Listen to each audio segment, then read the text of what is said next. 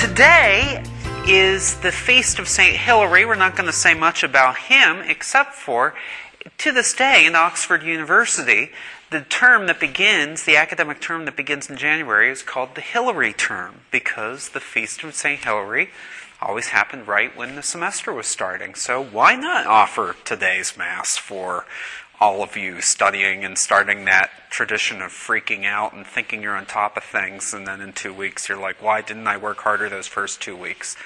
It's been happening for centuries. Why would it change now?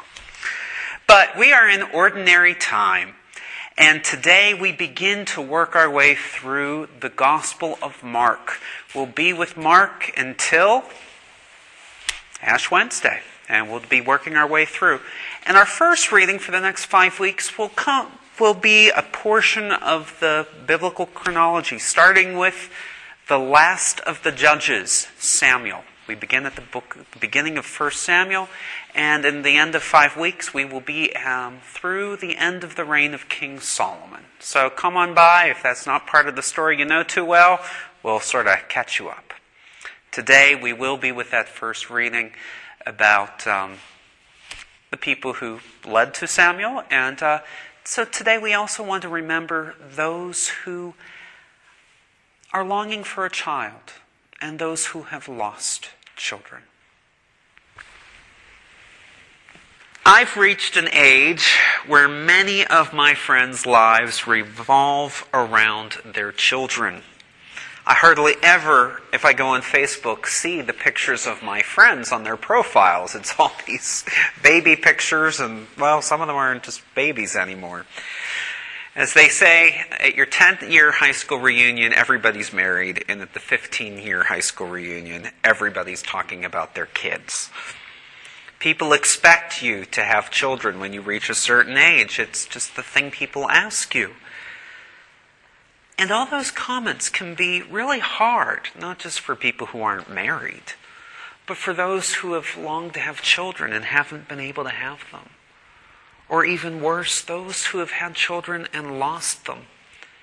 We hardly ever talk about miscarriages, but 10 to 25% of all pregnancies end with a miscarriage. The Bible tells us so many stories of women who cannot conceive. But it always ends with God had a plan and they eventually have a child. But it doesn't necessarily work that way for everybody. They can cause, these stories can cause people pain. There was a beautiful article written a year or two back ago in America Magazine about a couple who are hoping to have a child called Waiting for Gabriel. Most people don't know when or if Gabriel will show up with the good news of a child. We'll learn tomorrow at Mass what happened to Hannah, but let's sit with that uncertainty today. Bible stories, we have the beginning, the middle, and the end of the story. But all of us are in the middle. We don't know how it's going to end. All of us wait and hope and dream for things that we don't know if we will ever receive. But that doesn't mean we're out of God's favor while we wait. God is with us at all times, in all things.